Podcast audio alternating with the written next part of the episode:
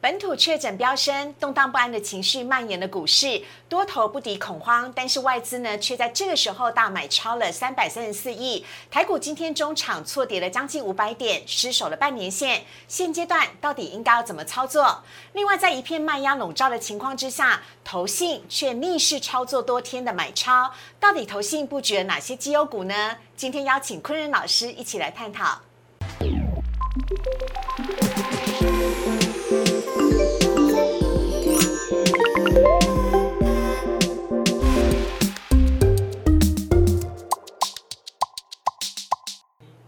股市的炒店标股在里面。大家好，我是施伟。今天星期一，我们邀请到的是陈坤仁分析师，大人哥你好。施伟好，各位投资朋友大家好。好，大人哥，我昨天晚上失眠，为什么？因为我好担心今天的台股会大跌。但我发现跌势好像没有我想象来的多，而且外资还是买超的。是啊，看到盘后数据的话是。哎，这我以为我一瞬间以为我是看错了。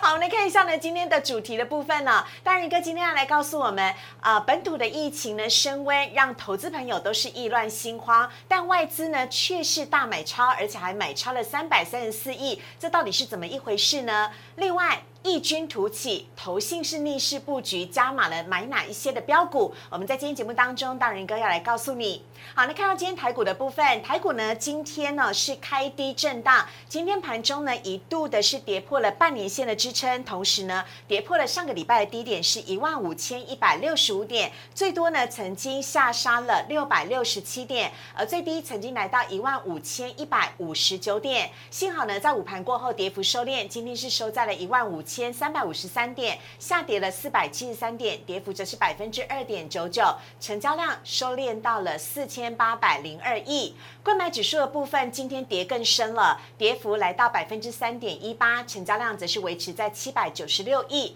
三大法人买卖超的部分，今天非常的不一样哦，外资呢一。反大家的预期，今天是买超了三百三十四亿，投信呢则是连续第九天买超了十亿，自营商则是卖超的，合计总共是买超了三百二十四亿。看到这边呢，忍不住想问大人哥了，是怎么大盘一直跌，跌了四百多点，法人却是一直买，这是怎么一回事呢？好，那我们先先看一下今天的 K 线图哦。好，因为其实如果就我们上个礼拜，我们已经已经一度有下跌了，从一万七千七百零九点。跌到了一五一六五，这个这个回档的幅度有高达两千五百点的这个过程。那因为其实如果就幅度来说的话，其实有跌幅有十四 percent 的。那我们等下会跟投资本来做分析，说，哎，这个十四 percent 的这样一个呃这样感觉大概是多少？可是呢，如果我们看一下在五月十二号，就是上礼拜三的那一天呢，其实有一个爆量七千八百二十八亿的这个长下影线，史上最大天量。对，史上最大天天量。那那天的话，其实有留下，虽然就盘中有一度大跌了一千四百点。可是呢，那一天其实也有留下了一个超长七百三十七点这样的上影线，嗯哦下影线。那不过呢，其实应该这样讲，就是说那个行情原本应该要在那天来去做酝酿止跌的这样一个现象了。可是呢，没有想到，当然在我们在呃周末这两天，哦那疫情有比较明显的升级跟扩大的这样的现象，哦所以带来了今天的行情的这样一个更大的冲击。哦不过我们会看到今天的大盘加权指数哦，有一个很有趣的现象，来看一下下一投影片，就是本来在早上的时候开低。哦，那并没有很低，嗯，而且甚至在盘中的时候一度有拉到，现在大概跌幅之后跌到差不多一一百多点的这样一个位置而已。可是，在盘中的时候，突然有两个事情，就是包含了像是，呃，准备要做停课了。那甚或是说，哎，好像说什么下午这个疫情有去做升温，这个数字有增加到三百三十三例，然后那个盘中的时候还不知道。嗯，那原本数字说有要增加这样一个现象的时候啊，盘中有一度有这样一个比较明显的下杀的过程之中。是。哦，那不过，经常我们发现一件事情，就我们刚刚看到，思维有跟大家做说明的是，今天的外资。竟然是买超三百三十四亿的这样一个水准，我永远揪不透外资到底在想什么。嗯，我们而且他永远跟投资朋友是逆向操作的，有没有？是，我觉得这件这件事情的话，我觉得那个反而今天的盘中啊。是在一个我们自己呃，就是投资朋友的那个恐慌的情绪之下，去做一个比较比较像是一个沙盘，或者像像一个多杀多的这样一个现象的。所以像像最近这几天融资比较明显的增加的，或者说筹码比较凌乱的这些相关的个股，像是航运，我们等下可能会谈到的，是还是明显的就是做下跌了。可是我们看看到一些现象，就是说有一些电子股哦，已经有一个像是落底，似乎有一些像超跌，甚至有像回稳的这样一个现象了。所以我觉得这个时间点，要是外资。反而在国内的恐慌情绪之下，然后去做一个捡便宜这样的动作。趁恐慌捡便宜，我觉得是这样子 哦。所以那个今天的行情的话，那个我们刚刚看到盘后数据的话，其实有这样的现象发生。那我觉得这个时间点，我们台股应该是没有所谓的恐慌的理由，没有悲观的理由。那原因的话，我们就继续看下去。好，来看下一页投影片哦。那因为其实我们对比一下全球国际股市，目前其实目前呃疫情并没有有效的被控制。嗯，那我们对比一下那个南韩，因为南韩也是科技股为主的这样的股市。那如果我们看到这边有两个圈圈，南韩跟台湾一样，都是以科技类股为主的股市成分，而且都是出口为导向的。那如果我们对比一下目前的南韩来说的话，它其实在一月份的时候创了新高，嗯，甚或是当然在最近这几天，在上个礼拜的时候也有创下历史新高的两两次创高的表现。那可是呢，如果他们的疫情来说的话，我们看到下一页投影片，好，哎，发现一件事情哦，那那个圈圈在上面那个地方来说的话，左边那个圈圈是在去年的十二月，是。它的疫情到了新高的位置，那大概一天的话有一千例的这样的那个确诊病例，结果没想到它在一月份的时候创了新高，嗯，那到最近最新为止来说的话，他们依然一天都还有在六百多例的这样一个确诊病例，嗯，然后呢，他们的股市还在创新高。那下面的话，死亡人数的话，我们快速看一下。其实到目前为止的话，也都是属于一个疫情还没有受控制的这样的阶段。结果没想到，南韩的股市高涨震荡，还创下历史新高水准。是，嗯，哎，这个可以怎么解读呢？大人哥，为什么疫情出现了？高点，但是股市却没有因此跌，反而还涨，还创下历史新高。好，我觉得这个的话就是呼应到我们刚刚前面所说的，因为所谓的疫情的这件事情，在我们的国人国内的这样子一个恐慌情绪当中，嗯，难免在初期还是会有所谓的信心上面的问题跟危机。嗯，那可是其实我觉得外资啊，就是大型的外资机构法人，他们并不是在看这个这个疫情的数字，他们在看的是，哎，那你有没有影响到这一国的经济，或者说有没有影响到公司的展望？那如果没有的。时候，我觉得这些都是错杀，或者是说他们就是跟我们刚刚说的，就是在逢低在捡便宜啊。所以南韩是这样的水准。那我们再看下一页的投影片，是在印度股市。这是全世界哦，不是亚洲，是全世界目前疫情最糟糕的地方在印度。是。那我们直接看答案，就是它以如果以印度股市的历史，哎，就是那个新高点的位置，大概在二月的时候有到五万两千多点。那就算是这个时间点，疫情还依然还是一天有三十几万例。的这样子一个发生的时候啊，他们其实回档的幅度也也都很有很有限，就是回档十 percent 有手，甚至只是回档不到十 percent 这样一个现象。那我们看一下他们的数字来，好，这是呃到最新的数字，那这个是每天每天哦，每天的新增病例还有三十几万，死亡人数也是三千多例。是，那如果以这样来说的话，其实到目前为止，印度的疫情依然没有受控，可是他们的股呃他们的指数并没有去做大幅的破底。而且在这边维持在一个高档震荡的这样一个态势，那也就表示说，其实所谓的股市的这件事情，就是景气这件事情，或者是说公司营运展望是这件事情，是跟疫情去做脱钩的。嗯，所以这是南韩股市告诉我们的现象，跟印度股市告诉我们的现象。那我觉得回来到台股的部分来说的话，依然都是这样的一个观念了，给分享给大家，就是不用特别因为国内的疫情而有什么样的担心。而且我觉得我们国内的国国人们的这个自制能力都非常非常好啊。嗯，像是呃这两天。那真的是有疫情扩大的现象啊！可是我们看到，像是那个大家其实防疫的政策都都做得非常好，像那个呃捷运也人也都比较比较比比较偏少了，是空无一人，几乎对。然后像新一区、新一区啦，或者像是那个西门町啊，其实也都变成是空城。听说比过年的人还要少，好像是这样子。那我觉得这件事情是好事，就是甚或是说我们刚刚看到的，像是那个虽然好像有所谓的停课，然后在造成盘面上面有下杀，可是只要是国人，我们的那个防疫的政策有有去做那个比较明显的拉高。或者是说我们自自制能力都有明显的去做控管了，那这个对后市的疫情都有有效的去做控制，甚或是对于股市来说的话，那个影响我觉得都是微乎其微的。那初期的信心的危机，那会。带来一个平价面的一个更低的买点，那我们等下可以跟大家做相关。所以大人哥，我可以大胆的这么说嘛？如果从印度跟南韩来接近台湾的话，只要这一波的恐慌指数过后之后，大家的信心比较回复了，其实股市还的基本面跟它的经济面都还是没有改变的状况之下，还是看好的。我觉得是的。那所以我们接接下来再看一下下一页，然后我们比了全球的股市，就是那个南韩其实出口为导向，然后就像是印度，那是疫情最严重的部分。那我们再对比我们自己国内的部分，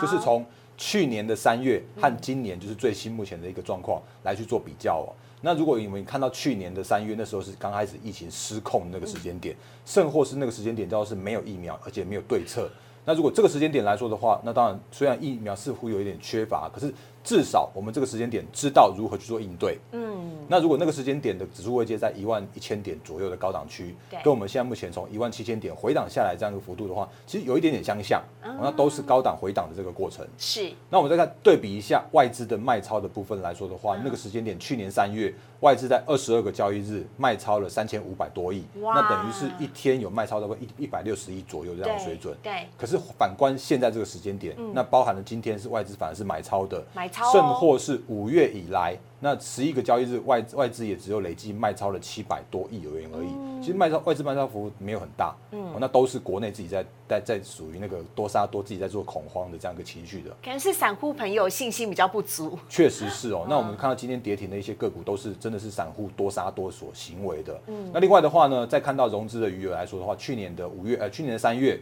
那也减幅了有大概四百多亿的水准，那这个时间点其实也都减幅了四百多亿。嗯，虽然看起来好像还是有一点信心的危机，可是我们看到的就是属于那个呃外资没有没有大幅的卖超，甚或是融资有明显的那个幅额减轻。哦，所以在这个波段低点到今天为止，虽然一度有去创下一五。一一五九的这个波段低点的这样一个幅度来说的时候，我觉得这边似乎有一个酝酿去做止跌，甚或是搞不好明天就会开低之后就会那个马上去做拉高，搞不好明天就没有低点就直接去做创高，都很有可能发生哦。那如果以下跌幅度来说的话，去年既然是在失控的状况，只跌了两成，那今年来说的话，我觉得十五 percent。已经是一个那个，我觉得差不多差不多的一个顶峰啊啦，差不多了，已经到底了。对啊，所以如果能够在这边去做守稳的话，那后续的行情我觉得是更更加乐观来做看待的。哇，好，经过大人哥这样子的分析之后呢，真的觉得是放心了许多啊。也希望呢，投资朋友的这个恐慌情绪过后呢，我们还是可以回到股市的最基本面的部分，还有筹码面的部分，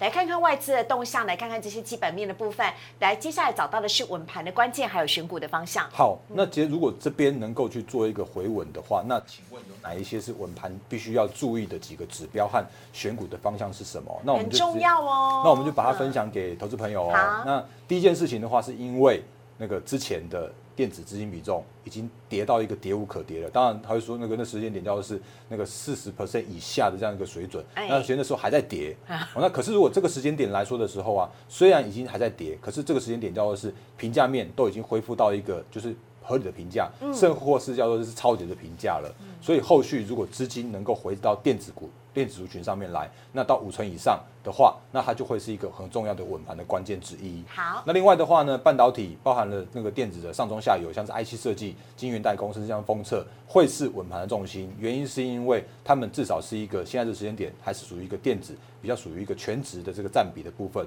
哦，那只要是全值的龙头带动带头反弹，包含台积电、联发科、红诶红海跟联电这些相关的的那个重量级的全值股，能够带头反弹的话，那当然大家会说想说哦，那个垃圾不是不好吗？那可是我觉得应该这样讲，就是说在回档的这样子一个末端，甚至在回稳的这样一个初期，如果能够让所谓的电子的全职股带头去做领军。带头的把这个指数去做撑住，甚至是带动了这个人气的回温，跟人人气是回到信心面来说的话，那这个对后面的行情来说的话是乐观的。所以虽然垃圾不太好，但是它至少是一个稳盘的关键的一个重要的角色。所以这个是可以跟大家做相关的提醒。也就是老大哥要先站出来了啦，哈。另外看到的是期待人气股转强，比如说像是千金比较，还有 IC 设计的转强。嗯，也确实是，因为如果在这个时间点，我们看到全指股稳了盘。然后我们再看到的是信心回笼了，人气回笼了，那就会看到后面的，比方说像是千金比价，或者像是 IC 设计有这样的转强，让这个行情更加活泼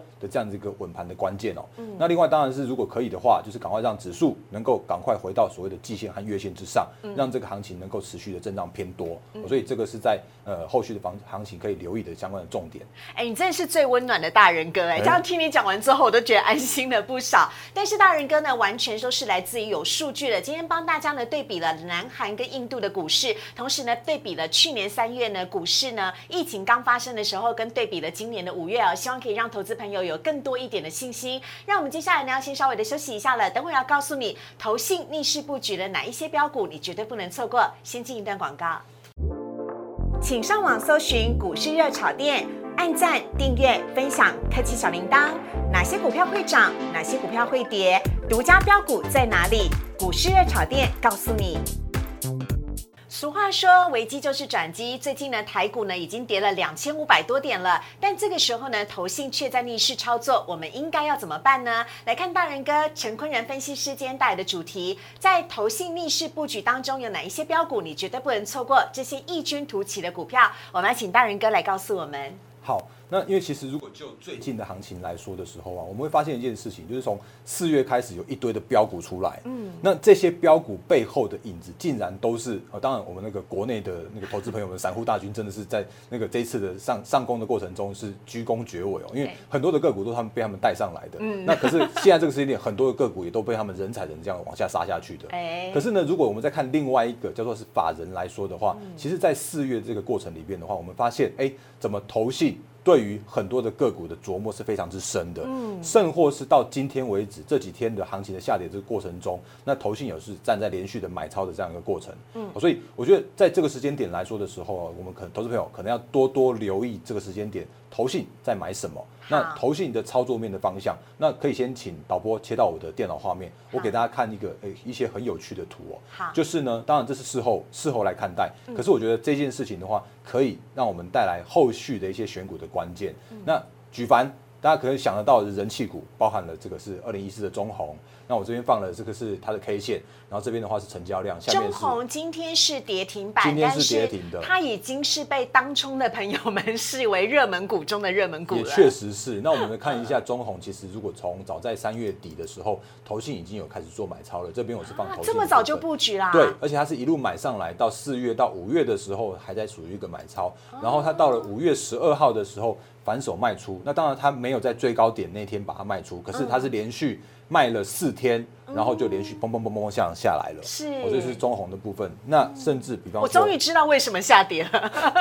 很多很多个股都是这样的痕迹，那是星光钢，那也是号称说什么有低价库存之类的，那它也是被投信买上去。然后被投信这样的卖下来，那也是连续四天的卖超。投信一开始卖，股价就跟着跌嘞，好明显，非常之明显。那当然他没有卖在最高点，可是当他在大幅转卖超的时候，那个就会造成它的一个筑跌的效果。那甚至是航海王们来，这是阳明二六零九的阳明，那外资哎投信连续卖超了四天，然后呢，它也是一样从高档回落下来。嗯，然后甚至像是二六零三的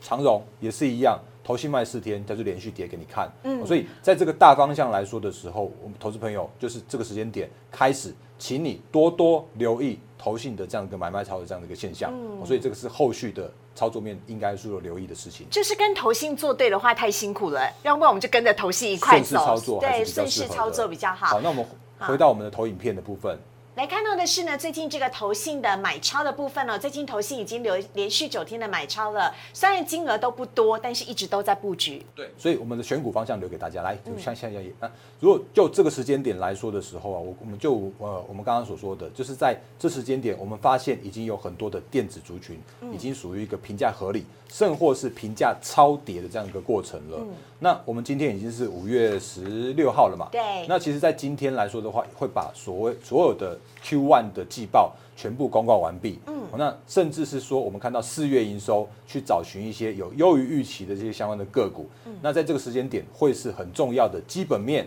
的这样子一个选股的方向。嗯。然后，如果再配合着技术面来说的时候啊，会有很多的个股已经在超跌了，甚至是评价合理的地方了。嗯。那这是属于一个技术面的选股。然后呢，我们再看到，如果在这时间点，虽然行情还在震荡，可是我们有一些个股已经属于一个逆势去做抗跌了，甚或是领先去做止跌反弹了，这个叫做是技术面的选股。所以，我们包含了基本面选股、技术面选股，甚至像是筹码面，我们留意一下投信买超的方向，那我们就可以找到一些比较属于哎，我都可以兼顾基本筹码跟呃技术面的这样一个选股的方向给大家。所以这个时间点的话，其实我觉得留意这几个重点会是。这个时间点回稳、反弹，甚至是后续主流上攻的个股。会有的这样子一个现象跟象征哦。好，这四个选股方向呢，提供给大家来做参考。不过当然不止于此了，我们要请陈坤仁分析师呢来选几只的标股，跟大家一块来分享，一起来做观察。其中第一只股呢，就是您上次来节目当中一讲之后，别人都在跌，它现在还在涨，哎，这只是裕泰。是，那我记得那天在四月十九号来我们节目的时候啊，有跟大家对做过一个教学，很简单但是很好用的教学，就是基本面转机的标股的形成。嗯，那那时间点的话，如果还记得的话，就是我们可以发现说，哦，如果有一些个股原本是诶没有赚很多，就突然赚很多，或者是原本由亏转盈。那或者是说，我们看到一些那个像是被那个公告警示的这些相关的部分来说的话，都会是那个就是可以跟大家 快速复习一下。那是那个那天那一天四月十九号来的时候，裕泰才只有两百九十一点五块而已。对，但今天裕泰是今天的这样一个状况，其实它的基本面基本面是。没有任何改变，甚至是更好的，因为它是面式麦克风，然后它是那个公告了呃 Q1 的季报，它是三点零七元，那有续创历史新高，甚至像是营收四月份的营收的话，也有创历史新高。嗯。那我们在呃，可以请导播再切一下我的这个电脑画面哦。那我们我们继续切一下我们刚刚前面所说的，来六六七九的裕泰，那我们看到的现象叫做是，哎，有没有发现这边连续从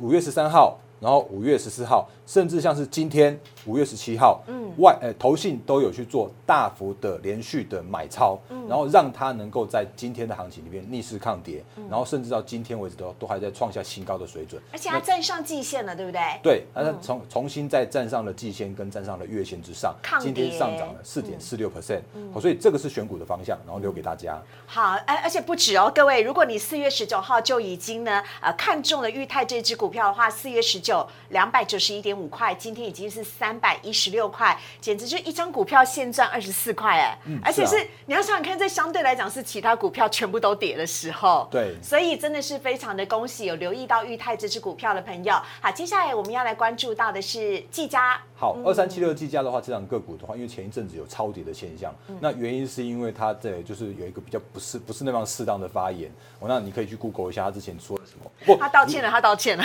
道歉了，对他紧急道歉。对。那不过如果从回回来到基本面，就是我们刚刚刚说的，如果它是被错杀了，或者是评价已经被超跌了，所以如果回到基本面来说的话，它其实那个它是板卡，那电竞的市况非常强劲，甚至是挖矿潮再起，所以这个时间点我们看到叫做是需求大于供给，甚或是说它的 Q one 的季报刚公告了，竟然有高达四点三四元的这个 EPS，非常非常非常非常亮丽。那全年其实估十二块，到都是极极保守的，我觉得它搞不好都有到。挑战差不多十五到二十块这样的水准，所以如果以它今天的收盘一百零六元来说的话，它的本益比根本不到十倍，嗯，所以这种个股非常非常之多。白话文叫做还有上涨的空间。对，那这个空间的话，我觉得还蛮蛮惊人的空间。然后四月营收来说的话，它的四月营收一百一十亿元，呃，一百一十亿，那年增率有到七十九 percent，所以看到今天的那个技嘉，它也逆势的抗跌，今天逆势的上涨到六点。六点五 percent 哦，嗯，那它也是守稳的季线往上去做攻击。好，非常的恭喜季家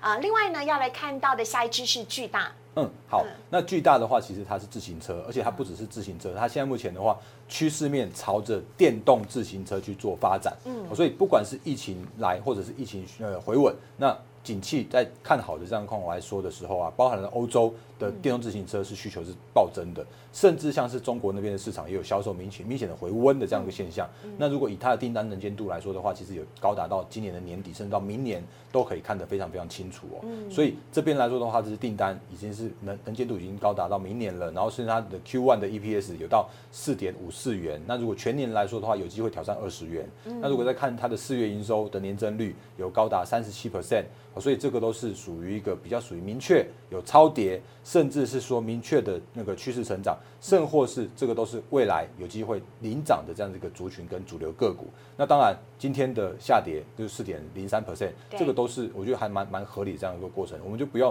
不要说什么啊，今天那个涨的个股我就拿来讲，那今天的个股跌了，我觉得跌了我们也会讲。对，我都我觉得都会讲，因为 它只要是趋势成长，我觉得这个都可以拿跟大家做分享。重点是大人哥。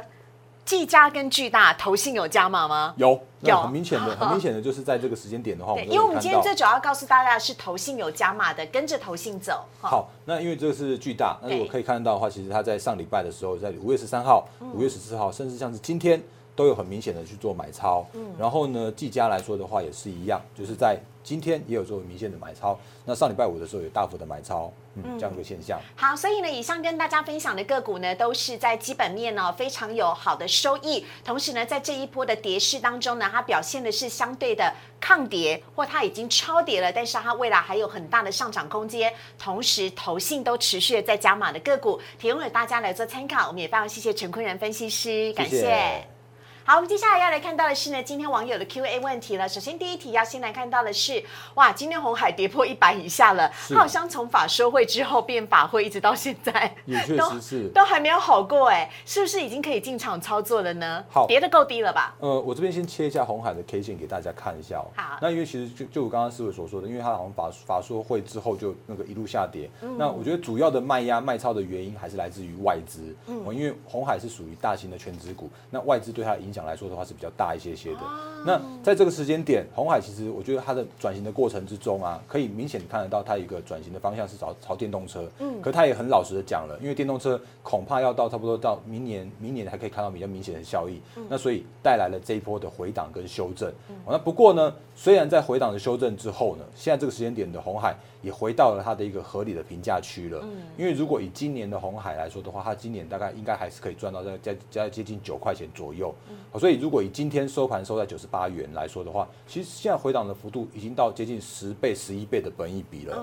嗯，所以如果以一个基本面的角度来说的时候啊，红海已经回到了合理的评价区。嗯，那当然这个时间点恐怕就是行情在震荡的时间点的话，我们看一下，那红海应该是属于一个低档有限的红海。那后续的成长的动能，当然还是来自于说，哎，如果外资认同它的一个转型，然后让它的这个那个外资再重新再去做买超的时候，嗯，那未来的红海，我觉得还是蛮有机会的。还会再跌吗？支撑的价位在哪里？低点有限，我认为这边是已经到一个评价合理的地方了，所以很多的电子股都已经在这样的一个水准，就是电子股在杀低之后。已经回到了一个合理的评价区，甚至到了一个超跌的过程，嗯，所以这边都是一个低档有限的电子股族群了。所以这边的红海应该是适合长期投资的吧？嗯，我觉得这个时间点如果有一些投资朋友要做长期布局，那分分批来做进场的话，风险我相信应该不会太高。好，下一题我们要来看到的是网友问说呢，现在的防疫股哦，今天很夯，涨了超多只的，现阶段的操作应该要留意哪一些注意的事项？好，我觉得防疫这件事情的话是比较偏，我老实讲，就是他们比较偏向于题材面的操作。那当然可以看到今天的个股很多，像是口罩的那个恒大康纳香啦，或者像是那个筛检的，像是宝林富锦啦，甚或像是疫苗股，像高端疫苗都有去做涨停。嗯，可是呢，他们的涨停过程之中呢，呃，有很多都是一价到底的。或者是说它就是一个，也就是一开盘它就涨停了，对，它就直接涨涨停锁死，那你就排队要买买也买不到。那可是我觉得这个叫是防疫个股，或者是像是题材面的族群的话，他们叫做是纯粹就是技术面操作。嗯，因为如果我们回到了所谓的基本面的时候，你会发现啊，怎么这些个股啊，要么是营收衰退，要么的话根本还没赚钱。哦，那要么的话就是他们真的是是属于一个那个未来性的题材，像是高端疫苗，它的疫苗或许是在七月份的时候，那个那个国内疫苗那个那个有机会来去做施打嘛，那这些都是未来才会发生的事情，所以这时间点的话，我觉得就是来得快去得也快，所以如果真的要操作这些相关个股的的的操作方式的话，尽量。还是从基本面去做做那个着手比较适合一些。OK，好，接下来呢看到最后一题是呢，今天外资哦大买航运股，但是呢，阳明跟长荣却是跌停的，只有万海稍缓而已。那大人哥怎么看这件事情呢？好，我觉得这题的话刚好可以呼应到我们刚刚前面所说的，就是投信的这个操作的部分哦。那我们一样也是切一下那个我的电脑的画面。好，那我们可以看到的像是那个这是阳明，那阳明今天跌停。对，那我这边留下的是外资，还有这边是。留下了投信，那我们刚刚前面有说到的是，虽然看到的是外资也好像看起来有买超，对不对？可是我们发现的一件事情就是投信的卖压是比较惊人的。那甚或是说，除了投信之外，我相信应该有蛮多的呃，我们的投资朋友们在这边去做抢短，去做那个去做抢抢反弹，但是或者。呃，强反弹失败，多杀多的这种现象，还在杀融资的这样的过程，带来它的一个短线上面筹码比较凌乱的现象，啊，所以这是阳明包含了投信还在卖，然后包含了像是那个融资还在多杀多，这是比较麻烦的事情。好，那另外一档个股的话，一样，这是长荣，那长荣也是一样，外资呃外资有买超，但是呢。投信连续卖超了四天，甚或是我相信应该这时间点还在属于一个多杀多的状况。嗯，那另外一档个股那个好像跌势有点稍缓的现象的话，就是万海。那万海会发现一件事情，很明显的叫做是，哎，竟然投信没有在这边去做比较多的琢磨。嗯，所以，嗯，我觉得投信这件事情叫做是水能载舟，亦能覆舟。所以当他们在那个大幅买超的时候，不如我们就顺着投信的趋势一起来做买进。OK，可是如果投信在做卖超的时候啊，投资朋友也要有一个比较提高警觉这样一个现象。好啊那如果是投信没有做过多的琢磨的时候啊，这两个股会稍微更诶筹码更安定一些些。哦，这个是在操作面上面跟大家做提醒的部分。好，所以呢，大仁哥教会了大家很重要一件事情，就是你绝对不能只看股价，还要点进去看它的筹码面的分布的部分，可以让大家呢更加了解今天呢到底为什么外资买，但是呢，啊，阳明跟长荣是跌的。我们今天节目进行到这边，如果你喜欢大仁哥的解析的话呢，在我们的荧幕上面有大仁哥的 Line 跟 Telegram，欢迎大家呢可以加入，全部都是免费的，可以跟大仁哥陈坤仁分析师一起来交流你手中的有的一些股票，请他帮你做一些股票的见证，或者是来询问一些相关的问题。那喜欢我们的频道股市热炒店的话，也请大家呢帮我们按赞、订阅、分享以及开启小铃铛。我们也非常谢谢陈坤仁分析师，谢谢拜拜里面股市要涨哦。